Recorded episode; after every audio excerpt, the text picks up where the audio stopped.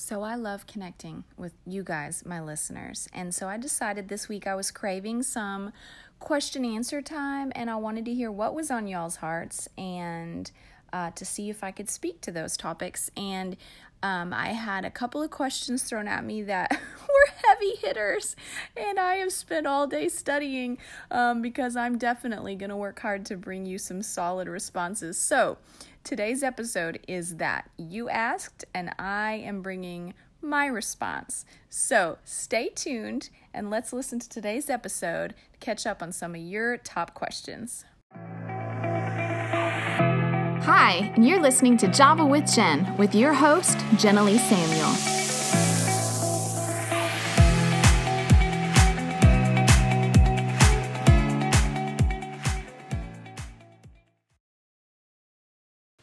So, in today's episode, you're going to hear me address two questions. Originally, I was going to record and do three, but the episode got so long, I cut one that was kind of a previous question that had been sent a while back. And so I um I reduced to the two questions that actually came in over social media this week. I wanted to make those a priority. Um, also, don't forget to listen to life hacks at the end. I share a little simple tip. Seriously, it takes seconds a day, does not take long, maybe a minute full, and it has the ability to help with your metabolism, your fat burn, helps regulate blood sugar, helps with digestion, clears up acne. Um, it does all the great things, helps boost your energy. It's so simple, so cheap, and so good for you. So that's in life hacks. Okay, so we're gonna dive into these two questions, and they are guys, this is one of my favorite episodes so far. Y'all ask the best questions. So, next time, anytime I put polls out on Instagram, please let me hear your thoughts because I love to pull you into the show. So, thanks so much for your questions. All right, let's jump in. What to do about my family that is judgy? Now, this person, I asked her for some backstory, and um, she was explaining to me that she grew up in a Christian home and or like a, a specific denomination which i won't mention but um, her family always went to church and she as a as an adult has grown up and decided not to go to church and so her family has made some judgmental comments and some snarky comments and you know even drawn lines and refused to have fellowship with her and stuff like that. Um, which i just i just want to say i don't know their hearts and i don't know their reason for doing that from the outside looking in, that doesn't look like the kind of decision that Jesus would make, but I also don't know the whole story. So I, I'm not going to take sides, but what I can say to my friend who is experiencing that judgment is um, that judgment sucks. Like when we feel like we're being judged, it does. It, it hurts, it sucks, it's uncomfortable. Um, but I also, and, and I feel like we live in a culture that is like, you can't judge me, and da da da da. And you're right, like ugly, divisive, condescending, rude, mean spirited judgment. Like, I don't think there's any place for that. And I don't feel like Jesus ever demonstrated that. Jesus spoke the truth, but he did it on a foundation of love that drew people near. So even his truth that might have even been correctional or confronted sin in their life didn't feel like ugly judgment. You know what I'm saying? Because it was rooted in love and his love still came through because it was coming out of a heart of compassion, not a heart of, of finger pointing. You know what I'm saying? And so, to my friend, this is what I would say. Now, I'm I'm not going to just speak to your one situation. I'm actually going to speak to anybody who maybe would be experiencing family that's judging. Um, and I've and I've experienced, you know, my own situations with judgment. And what I have come to learn is I cannot control what people say, think, or believe about me. It is very frustrating when people believe poorly about me and I I know myself and I feel like what they're believing is not consistent with what's in my heart. You know what I mean? So that is absolutely frustrating. And I think that's part of what makes judgment feel so wrong is that we're being unrighteously judged. The Bible is clear that he says, don't judge each other. Like, you're going to be judged to the same measure that you judge others. And so, when I am being judged, I then have to guard my heart from not judging them back for being judgmental. it's like this whole like triangle, you know? And so I have to, what I have to do in my heart is I have to kind of just release them from that and say, you know what? That's where they're at. That's that's just what they have to offer me. That's just where they're at. Their judgment is more a reflection of their heart than it is of me. Because scripture also says that Jesus, it's the kindness of Jesus that draws men to repentance.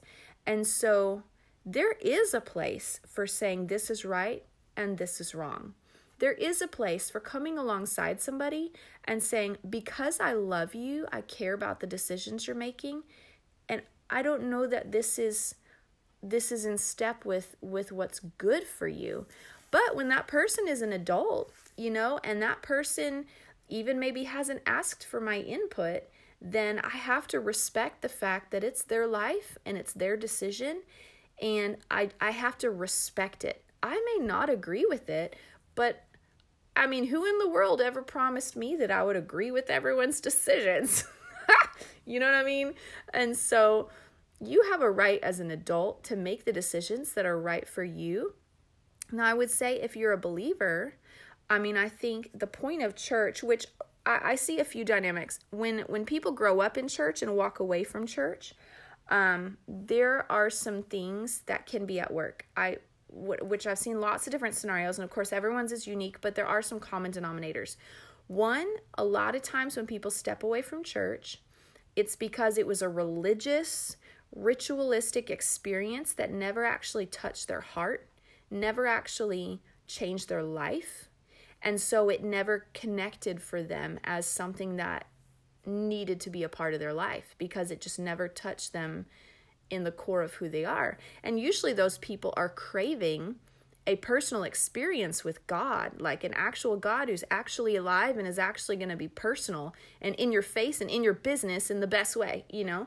Usually those people are craving something that's less religious and more relational, which is exactly what Jesus is after. He wants your heart. He doesn't just want your behaviors or he doesn't just want, let me rephrase that. He doesn't just want religious exercises from you he wants your heart. In fact, that's what pissed Jesus off, forgive the phrase, about the Pharisees in the Bible is they were they were religious experts. They went to church all the time. They did all the fasting. They followed all the laws. They did all the stuff. But their hearts were so callous because they were consumed with their own sense of self-righteousness that they never even connected with God himself when he was right in front of them. And so God is not after religiosity. God is after people who are going to love him for who he is and love him with all of their heart. And from that place, church is meant to be an environment that nurtures your growth and nurtures your relationship with God and brings a sense of community and strength and protection to your life. When we flooded with Harvey, it was our church family that came around us. If not for our church family, so many of our needs would gone would have gone unmet. It was people in our church and people who were believers in the larger Christian church, even outside of our area, that came and served us and blessed us and provided for us and and took care of us when we were in need. Like the church functioned like the church in that time and the church is not meant to be just this place where you go and do religious rituals and exercises. It is meant to be a place where we go and we encounter God, we encounter brothers and sisters, and we're encouraged in our faith to continue in our journey with the Lord.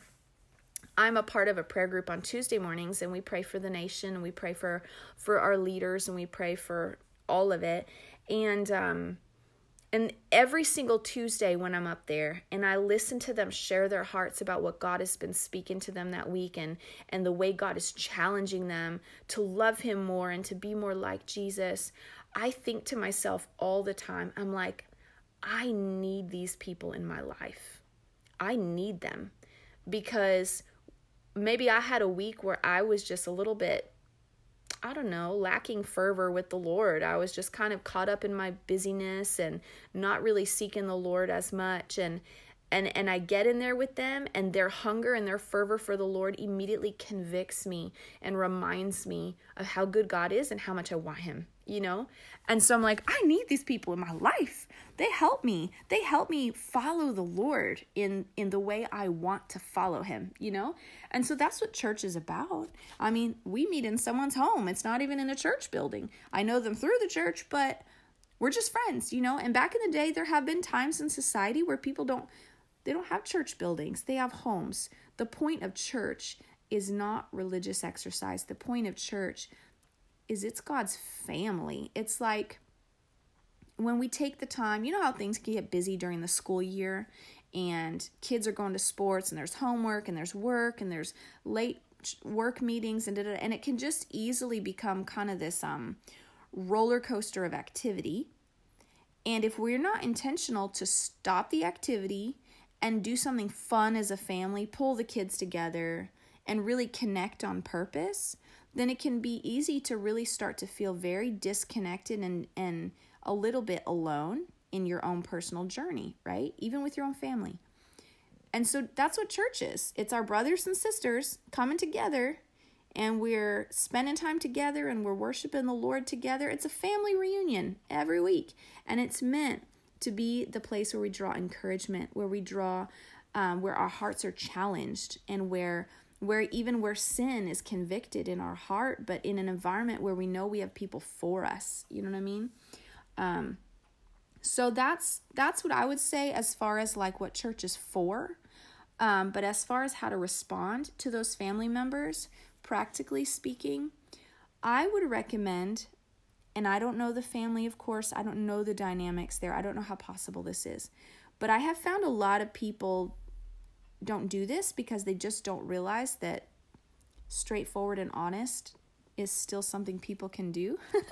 and and I um I just do better at straightforward and honest. And why don't you consider having a conversation with that person who you felt really judged by? And where you just share your honest feelings, you know, and say, "Hey, you know what? Can we talk? Can we talk about something? I just need to share my heart with you for a minute. Can can you just hear me?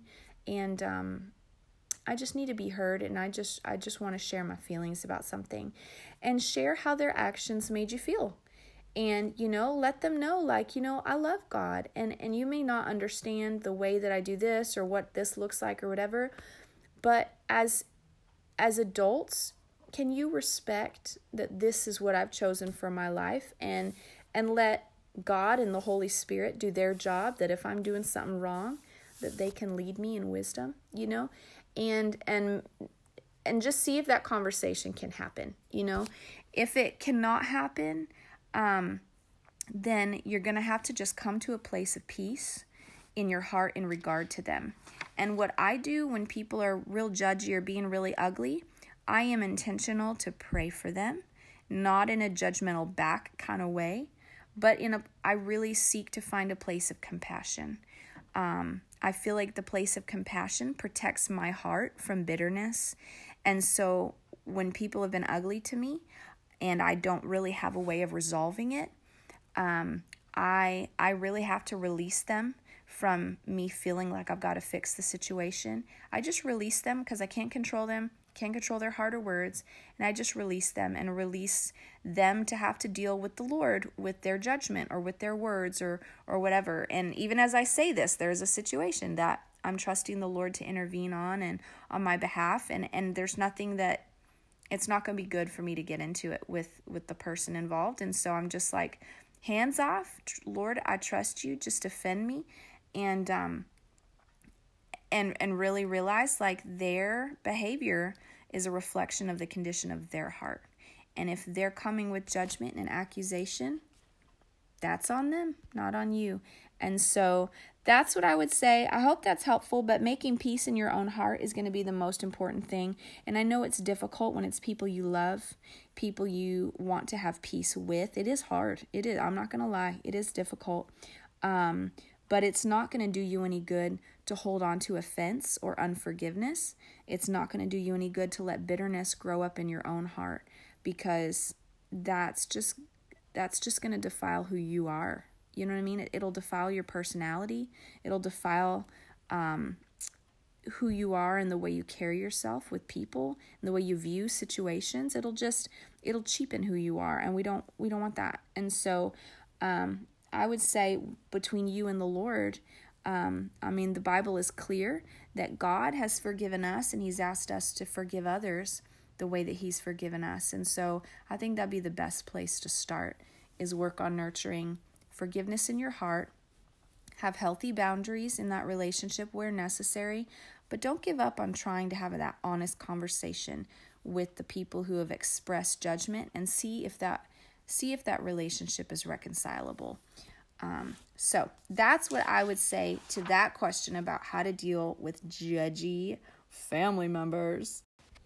Okay, so the third question was How powerful is the blood of Jesus? Which is such a great question. It's a big question. So I'm going to try to really simplify it and keep it short. But if you wanted to dig into that a little bit more, really understand like, why is the blood of Jesus even a thing? Why is it a big deal?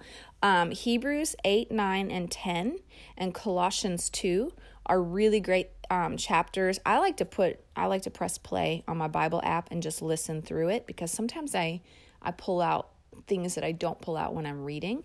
Um, but Hebrews 8, 9, and 10 is great. Okay, so, but the blood of Jesus, I'm going to make this simple. Okay, so first of all, why does blood even matter? So we all know that like without blood you cannot live, right? So blood is the lifeline of your body. Leviticus 17:11 says life is the blood, right? Life oh sorry, life is in the blood. Your blood does a number of things. It's a purification um, for your body. It eliminates waste. It keeps your organs functioning. It heals your wounds. It kills infection in your system. Um, healthy blood is completely essential for a healthy person. And then if your blood gets poisoned, um, or anything of that nature, it, it can deteriorate your system very quickly. Scientifically, scientists have discovered that there is literally no substitute for human blood. Now, that kind of rocks my world because nowadays I feel like they're artificially creating everything. and so for them to even say, even still, they've not found a way to reproduce human blood, then that's that's huge. And do, that's why a donate blood. Donors matter. Um, but when your blood gets poisoned from too much bacteria. Let's say you have an infection like a cut, it becomes an infection and it just gets worse and worse and worse. If your blood gets poisoned and too much bacteria can get through your system, then your your immune system can get overwhelmed and then what's called sepsis can set in. When sepsis sets in to someone's body, quickly your organs begin to shut down um, because blood is like the electricity that keeps everything working and running and healing. And if sepsis sets in, death can occur. Some people don't die from it, but they may lose parts of their body or organs or limbs or whatever. Sepsis is is pretty dangerous situation. And all this to make the point that your blood is the most essential thing about your body, right? Okay, so spiritually speaking, I love how the natural realm is really a shadow of the spiritual realm. Um, we were made in God's image. God is a spirit. We have a body with blood. God has, Jesus has a body with blood. Um, Jesus was born a human. Um, he existed before he was born, for those who don't know. He, he existed in eternity with God, but then he came, born of a virgin, which is Mary, and he was born and lived a perfect, holy life, and then died an innocent death and rose again after three days. And I'm going to get into why all that matters. So, spiritually speaking, the natural realm is a shadow or a parallel of the spiritual realm. And so, when Adam and Eve sinned, they okay they were the first so a lot of times when you want to see how things were originally intended or where they went wrong go back to the first place of mention so adam and eve actually the first place blood was actually shed was as a sign of um, God stepping in to cover our shame, which is when He killed an animal um, to create clothing for Adam and Eve to cover their nakedness. So that's a, like a what we call type and shadow. It means it's kind of like a hint of what's coming. It's a foreshadowing. Um, and so blood was spilt there. Adam and Eve, of course, when they had their son, then the covenant that was made between them Um, blood comes from that. The first time the intercourse happens, blood comes from that covenant, and um, and so life comes from that. And so it's also blood is also a sign of covenant. And then we also know that blood has a voice. When Cain and Abel, um, Adam and Eve's sons, fought, and um, Cain killed Abel, then the Bible says, Cain, where is your brother? Because his blood cries out to me from the ground. And so blood has a voice. Now, oh, do I get into the science of it right now? Um, so let me go back to the analogy. So that kind of gives you some illustrations of like blood is so symbolic and it can point to these different things covenant with God, covenant with people. Um, it has a voice and so it, it speaks and because it's it's alive it's living right really everything that's living has a voice and even if it's just the sound waves that have created the atoms that um, scientifically every piece of matter is actually created on the most fundamental level by sound waves which is crazy to me how sound waves can create physical matter but God did speak the world into existence and we have a physical world. So it makes sense. Um, and so your blood actually has a voice. Now, I will go into the science of it. Scientifically speaking, they've discovered that if they shine a laser, a red laser beam, on blood cells, it actually causes that blood cell to emit a sound, like a sound wave, a sound pattern. And they have technology that can pick up on those sound waves, and they're different depending on what is what is wrong with the cell or if it's a healthy cell.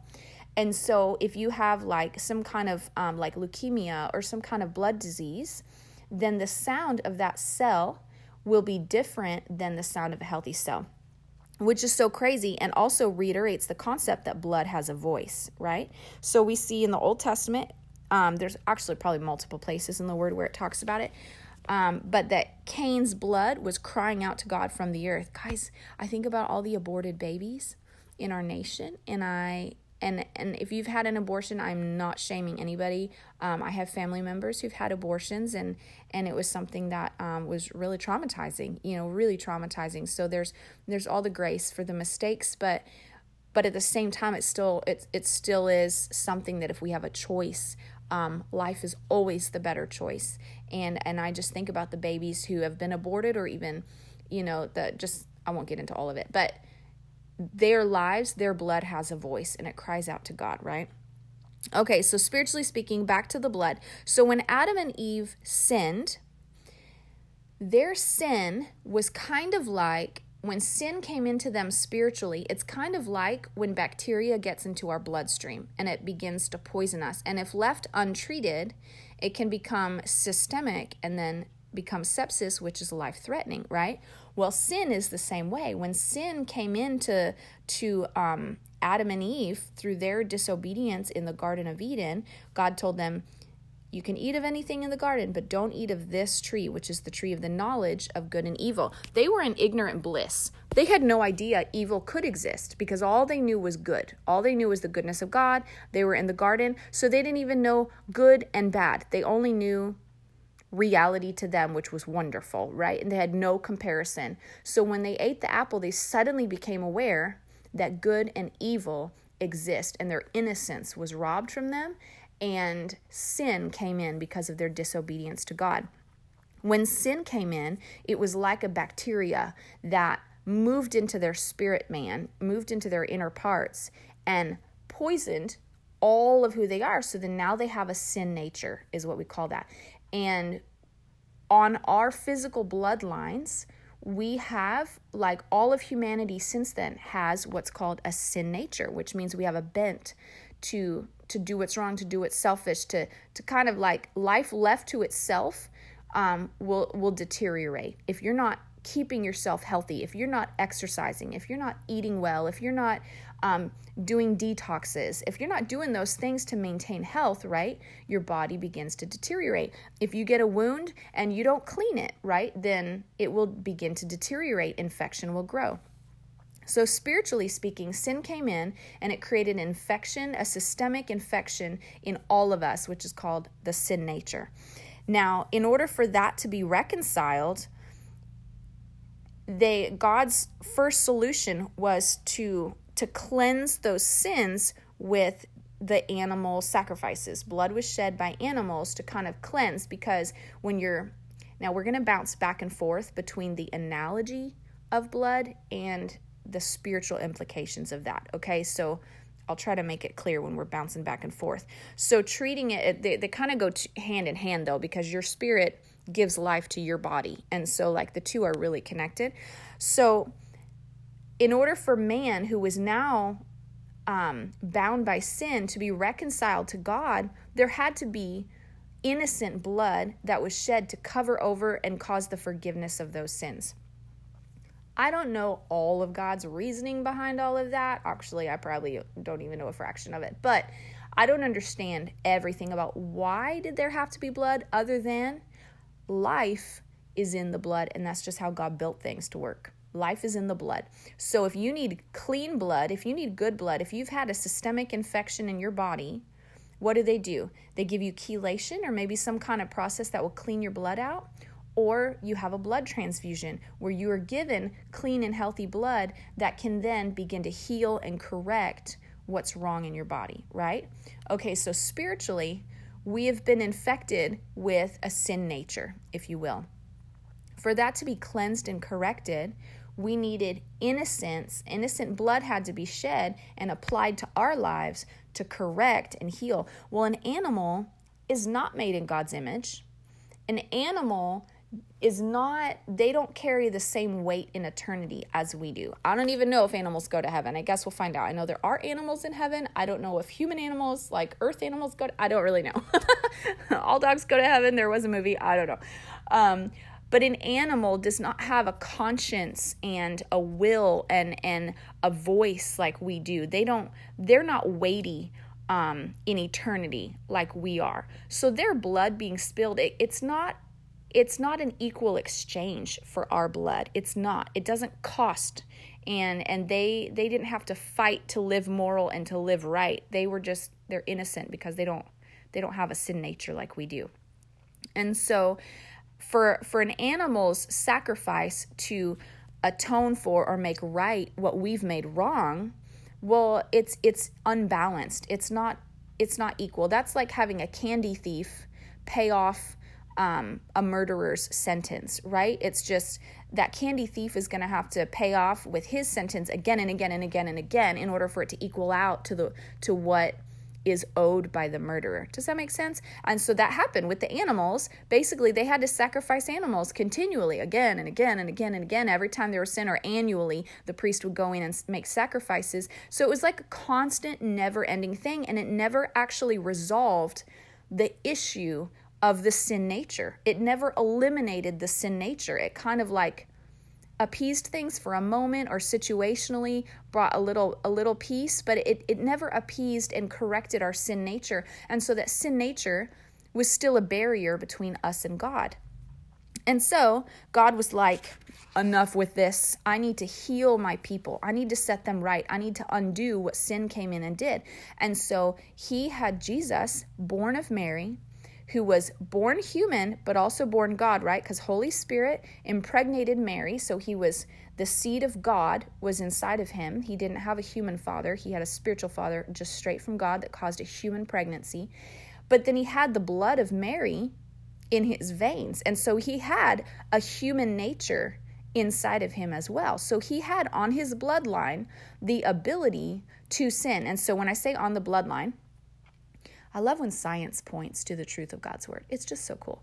So, there has been discovered this thing called epigenetics, which is where they have discovered that things that occur, traumas, experiences, memories, all these things, they actually scientifically go in and, and it alters your DNA as a person it literally alters your DNA is constantly evolving and changing a little bit. And so it alters your DNA and gets embedded in your blood, in your blood code, because um, your DNA is in your blood. And so what happens is, so what's in my blood, I have eggs inside of me as a woman. So if I was to grow a baby, the experiences I've had actually are embedded in my blood, which gets embedded into my child. And so they are born with some of my experiences on their blood. Does that make sense? And so, like, that's why people talk about our bloodline. Like there is sin, you might have a bent to alcoholism or to whatever that actually isn't your issue. It might have been your grandfather's issue and it's on your bloodline. And so scientists have actually found the only thing to straighten out and correct the the skewing of the DNA and the and the um, the shape of your of your blood cells and stuff to correct that through epigenetics is actually the word of God. Isn't that crazy? The spoken word of God has the power they've seen it where it'll it'll begin to change the shape of that DNA back to its original form which is just so freaking cool anyways and so the word of God which points to where it says that the blood of Jesus speaks a better word the bible says Jesus is the word right when he in the beginning the word was with God the word was God and the word dwelt um, among us. Jesus is the Word of God. So the Word of God, Jesus, has the power to change what is on our bloodlines, even on the cellular, scientific level. It's not just this voodoo thing we just believe for. It actually, science is able to recognize and identify this. So, all that to say, when animals animals being sacrificed, it could not actually fix the sin nature thing in us. Jesus had to come and he lived a perfect life. He had a human nature inside of him. And the Bible says he was tempted in every way that we were tempted, that we have been or will be. And so Jesus had to make a choice. He and so that blood was coursing through him, leaning him to maybe want to make ungodly choices, but because of God's nature also inside of him, which he became, Jesus was a picture of what we would be capable of, be, of being. Jesus had God's nature inside of him. We wouldn't have God's nature inside of us until we're born again, right? But Jesus lived and demonstrated what we're capable of. He also says in the Bible that um, what you have seen me doing, you will do even greater things than that which I have done. He says that in John before he leaves the disciples. And so, Jesus, I'm sorry, I'm talking really fast. I'm getting a lot of revelation as I'm talking.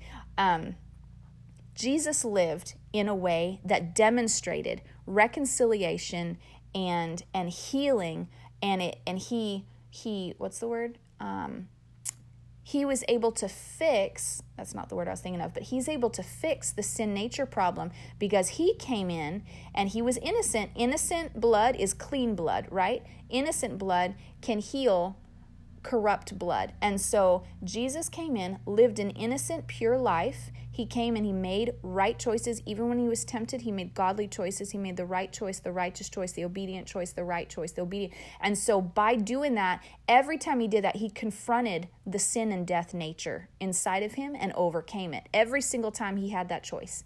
And so he was building and fortifying it and he was he was even even I would speculate, this is my speculation.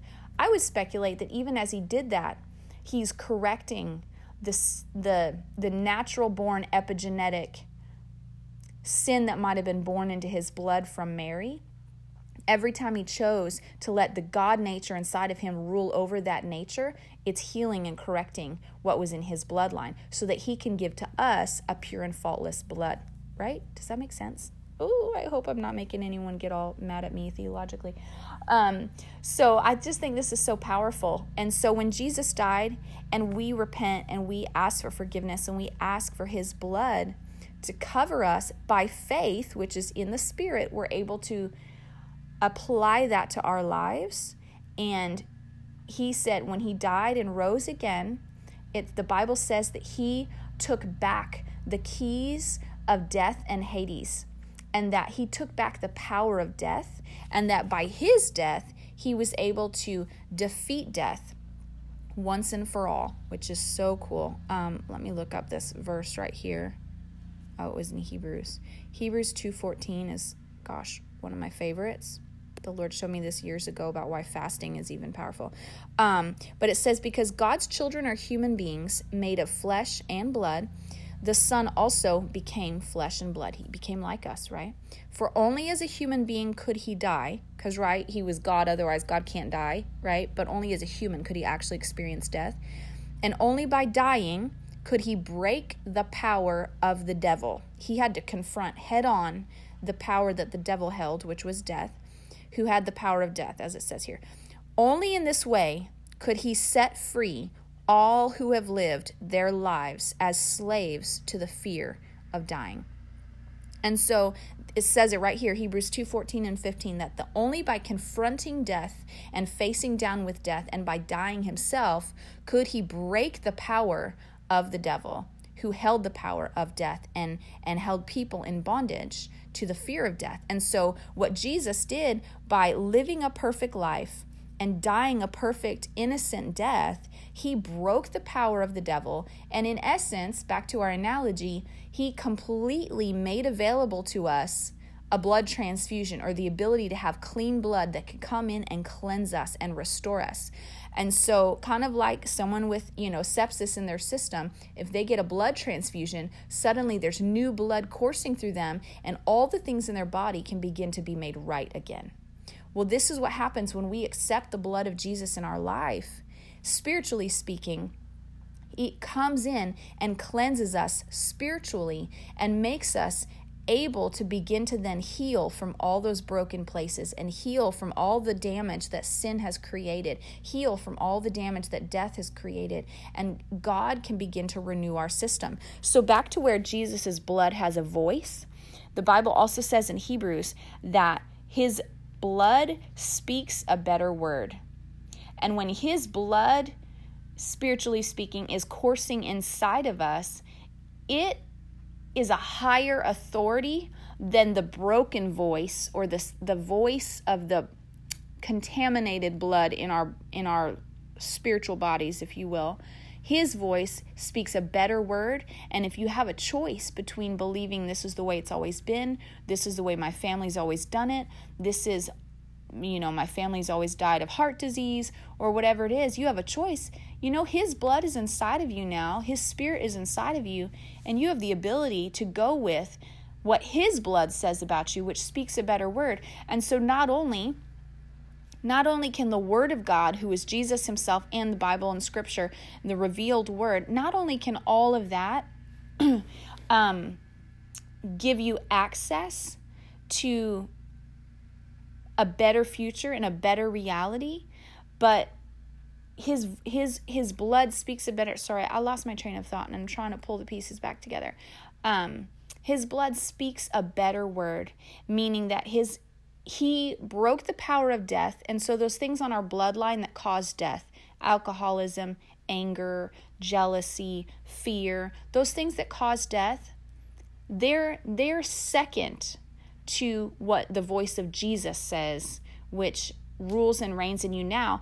And if you will allow for that transaction to happen where the blood of Jesus can cleanse you, right? The Bible says in 1 John 1 9 that if you confess your sins, he's faithful and just to forgive you your sins and cleanse you from all unrighteousness. It it's confession on our part. Jesus, I recognize that anger's on my bloodline. But Father, I don't want that.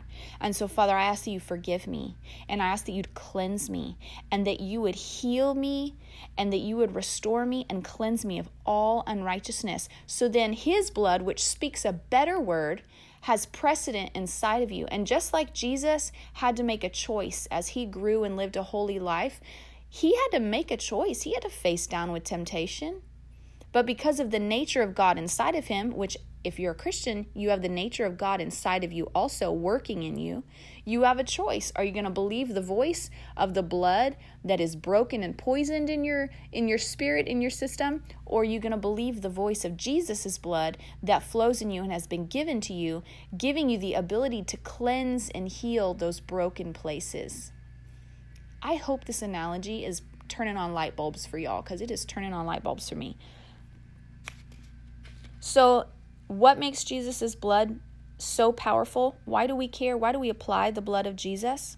Because when we do that, you're coming into agreement with the voice of his blood, which speaks a better word. If faith is what it takes faith and confession, faith, believing in your heart, and confess with your mouth that God raised him from the dead, you shall be saved. There's, there's a dynamic between believing in your heart and confessing with your mouth. That is how you gain access to the spiritual inheritance of Jesus, right?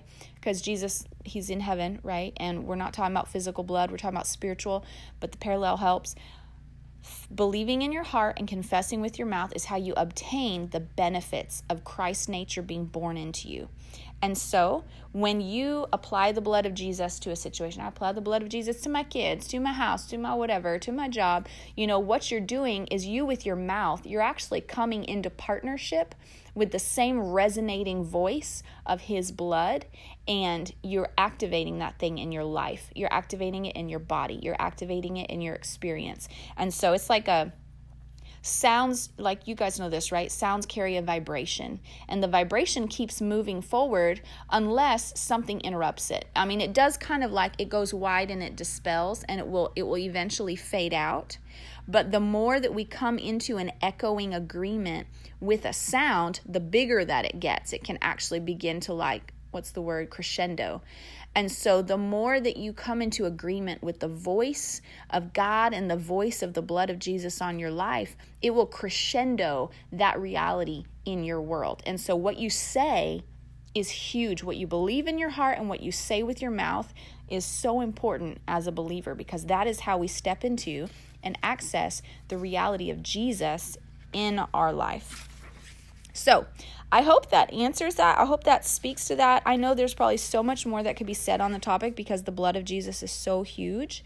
Um, and just keep in mind, Hebrews 1 3 says that everything is held together by the power of his word. Everything, everything in all creation is held together by the power of His Word. And so when you're speaking to your children, when you're speaking to your physical health, when you're speaking to the job situation, when you're choosing whether you're going to complain or give thanks, think about the fact that if the power of His Word, which created all of, all of the world, the power of His Word is at the core structure of atoms and molecules, sound waves the power of His Word is what holds everything together. And the power of His Word, His blood speaks a better word. Every time you come into agreement with, with His Word, you are engaging and activating what the blood of Jesus purchased for you. And you are engaging and activating it into your life in, in a realized experiential way. So, the power of the power of Jesus' blood was enough to do in one moment at the cross and one lifetime of a holy living what millions of animals and millions and billions of people in all of their best righteous efforts could never do. Jesus came. He fulfilled all that was expected, and He was able to buy back for us the ability to be healed and restored back to God's original design, which was to walk in fellowship with him in the garden or in in in restfulness maybe not physically the garden but in that experience of fellowship with him where there's no shame there's no hiding there's no fear there's no barriers. That is what God made us for so I just really, I mean, you can't talk about the blood of Jesus and not give people the opportunity to receive that. So I'm actually going to um, pray with you. If, if anyone is listening and they're like, you know, I need something, uh, something's got to give, I need a change in my life, and I don't know what that is. Listen, God is the greatest, the greatest risk you'll ever take. But He is the best friend you'll ever find. And the journey is not comfortable it's not easy. You're definitely choosing a narrow road as opposed to a wide road. But let me tell you, walking with God is the greatest adventure and the most satisfying experience. You you tap into who you are. Listen, you existed before the world began. The Bible says that you were in him before the world even began. God knew you and had called you by name. God has a plan and a destiny for you. And so, if you have wrestled with, why am I here? What am I doing? Listen, do not give up on yourself. Do not lose hope. Do not lose courage. God has a plan for you. And if doing it your way hasn't worked out for you, which, if you're like me, it didn't work out, we need a Savior. We are built to need a Savior. We are flawed. We're in a broken system. We are, uh, if you will, poisoned by the infection of sin in our human fallen nature. We can't get to God apart from Jesus. We cannot experience some ethereal level of spirituality apart from surrendering our lives to Him and saying, I want to serve you, be my Lord, be my Savior, because He's the only one who paid a price for your life. He's the only one. No other religion on earth did a Savior lay down their life and pay the greatest price. They all place demands. And God, you know, he, he asks that we love Him and lay down our life and love Him with all of our heart, soul, and mind and strength.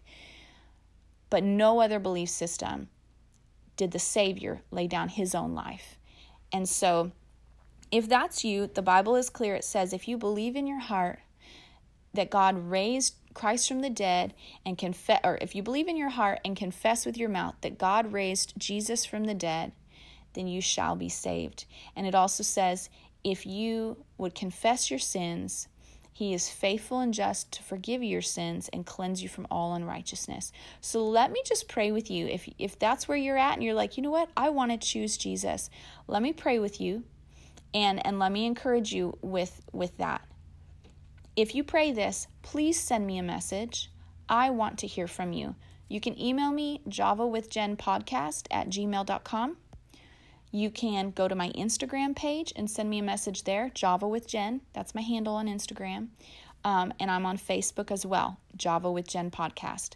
So let me know because I would love to um, kind of kind of walk with you a bit and help give you some direction and some guidance as far as how to um, find some people that can walk with you as you grow in knowing God. God is a person. This is a relationship, and He is the greatest adventure. Oh my goodness, knowing Him is so sweet. So let me let me just pray with you though. If that's you and you want to give your heart to Jesus and you want Him to come in and cleanse you, say, Father, I confess that I am a sinner and I cannot do this life on my own. But you paid a price, and I thank you for the price you paid. And I ask that you would forgive me of my sins and that you would lead me into relationship with you, that you would cleanse me from my sin, cleanse me from a broken bloodline, heal me and make me whole. And Holy Spirit, I receive you as my helper and as my counselor. And I thank you, Jesus, for saving me. In Jesus' name. And if you did pray that, it's by belief in your heart and confession of your mouth that Jesus enters into you. And you may experience a real sense of overwhelming peace or joy come in as you've done that. And that is the presence of the Holy Spirit coming to be your friend. And if that's you, man, I'm excited for you. This is the beginning of, golly, a change of your future. God is, well, I could just keep going on. He's awesome. Send me a message if you prayed that. Um, I'm very excited. This was a great question. You guys, thanks for submitting your questions for this episode. The blood of Jesus is such a powerful, powerful, powerful um, message and topic. And so, anyways, thanks for listening, you guys. Feel free to share this episode with anyone that you feel like it'd be rev- relevant to. Um, and stay tuned for Life Hacks with Jen. My life hack is super practical and gives a lot of great benefits to your to your health and to your life and your being. So I love you guys. Thanks for listening. Talk to you next week.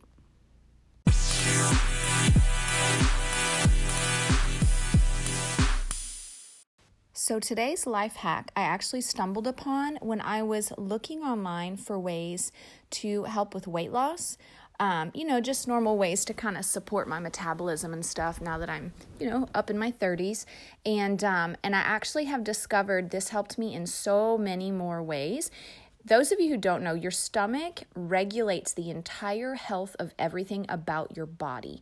If your stomach is out of whack, everything is messed up. Your energy is down, your skin shows it. You can have flaky skin or acne skin. You can have issues with your hair.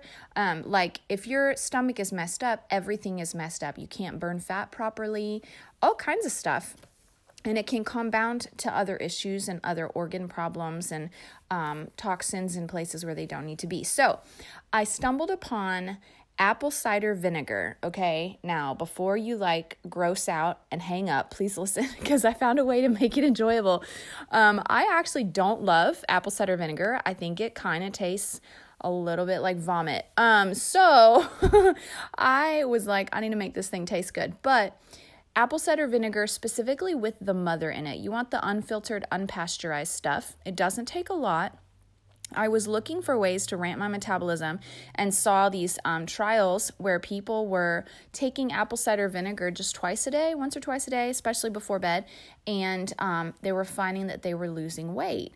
Now, I've been lean enough that I don't I never noticed like a lot of weight loss, but I did notice a major difference in my bloating and digestion, um, which actually does lend to weight loss. And so, um, what I do, typically, what people do is they'll take apple cider vinegar, like one to two tablespoons, they'll mix it in a cup of water, throw in a teaspoon or tablespoon of honey, and then they swallow it down.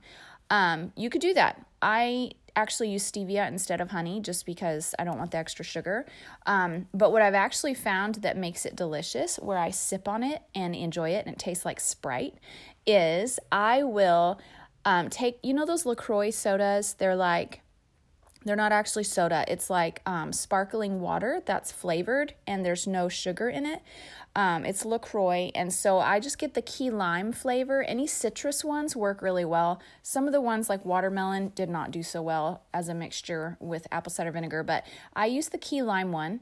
And then I'll throw it on ice, throw in my one or two tablespoons of apple cider vinegar, and then I sweeten it with stevia so it does actually end up tasting like a soda. I think it tastes like Sprite. Now, if you're a regular Sprite drinker, no, you probably won't like it. But if you're looking to make something that's disgusting taste more healthy, then this is a way, that's one way to do it. Now, my son actually kind of got a kick off of this and he actually liked the taste of it. It was a couple years ago. And so he took apple cider vinegar every night for like two or three weeks. And during that two or three weeks, all of his brothers got the flu. Um, but my son, who was doing apple cider vinegar, never ever got sick. And I was like, what? I noticed when I'm taking it, I don't have bloating. Like if I've eaten a meal and my stomach is hurting, I'll go take a shot of apple cider vinegar and it actually chills out my stomach. The reason why is because it's a fermented drink, meaning the mother in it is actually good bacteria that helps with aid, aiding digestion. Um, but what happens when you aid digestion and clean out your gut it actually improves your skin. You can use apple cider vinegar as like a um what's it called almost like a almost like a chemical peel on your face like a really subtle one because it is vinegar so it's strong um, and it'll bring blood to the surface of your skin uh, but i use it sometimes as a toner and when my acne was acting up really bad because I was having stomach issues, I used it as a toner, but I also took it internally. And it does wonders. It cleans your skin so great, it shrinks your pores and tightens your skin. It's awesome. Um, you just have to deal with the fact that then you smell like vinegar after the. After the fact. You can wash it off after a little bit. Um, so, let me just tell you before I wrap this up here's some benefits. It helps you with fat burn and fat storage. I don't know the exact science behind it, but you can Google this and find some really interesting information about how it affects your fat cells and helps you flush unnecessary stored fat and stuff. Um, it helps to regulate your blood sugar, which also helps to prevent fat storage. Um, it helps with your gut health, it helps suppress your appetite which I have noticed that as well. It boosts your immune system because it's balancing out your gut. It also helps to reduce inflammation in your body. It increases your energy because as you balance your gut, um, any sluggishness in your gut is what can drain you of energy. And so it boosts your energy. It can help you save on medical expenses because if you're not getting sick during flu season and cold season and all that kind of stuff, you don't have to go to the doctor.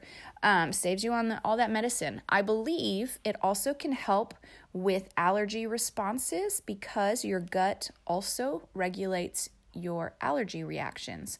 So it can help kind of curb that. Um, it clears your skin and it cleanses your liver. So it does all these awesome things. Considering it does all that, and all you got to do is take one to two tablespoons once a day. I mean, yes, please. So, anyways, thought I'd share that with y'all. Mix it with LaCroix soda. You can find it on your soda or water aisle, I believe. Different stores are different. Um, but I buy a case of 12 for like four bucks at the grocery store and I just keep it in my cabinet. My boys actually like it as well. So it's a great alternative to soda if you're trying to kick a sugar habit. Um, I love LaCroix. Uh, and then, of course, I sweeten it with some like liquid stevia. So, anyways, there you go. I hope that is helpful. Let me know if you start using apple cider vinegar and you notice any benefits. Let me know because I'd love um, to hear how these life hacks are helping y'all out. Okay, see you guys next week. Love you. So much for tuning in to today's show. For those of you who've rated or shared this podcast on social media, thank you. Reading your comments and reviews always means so much to me. Listen, let's stay connected. Come follow me on Instagram at Java with Jen, where you can follow the latest and say hey. It's a really great way to stay in touch. Many of you have also asked how you can support the show. You can make donations through the Anchor app or on Patreon, or of course by sharing, rating, and reviewing on social media and iTunes as well. Thank you to each of you for your ongoing support. Your heartfelt feedback always reminds me why I do this. Until next time, remember, you've got this, and God's got you.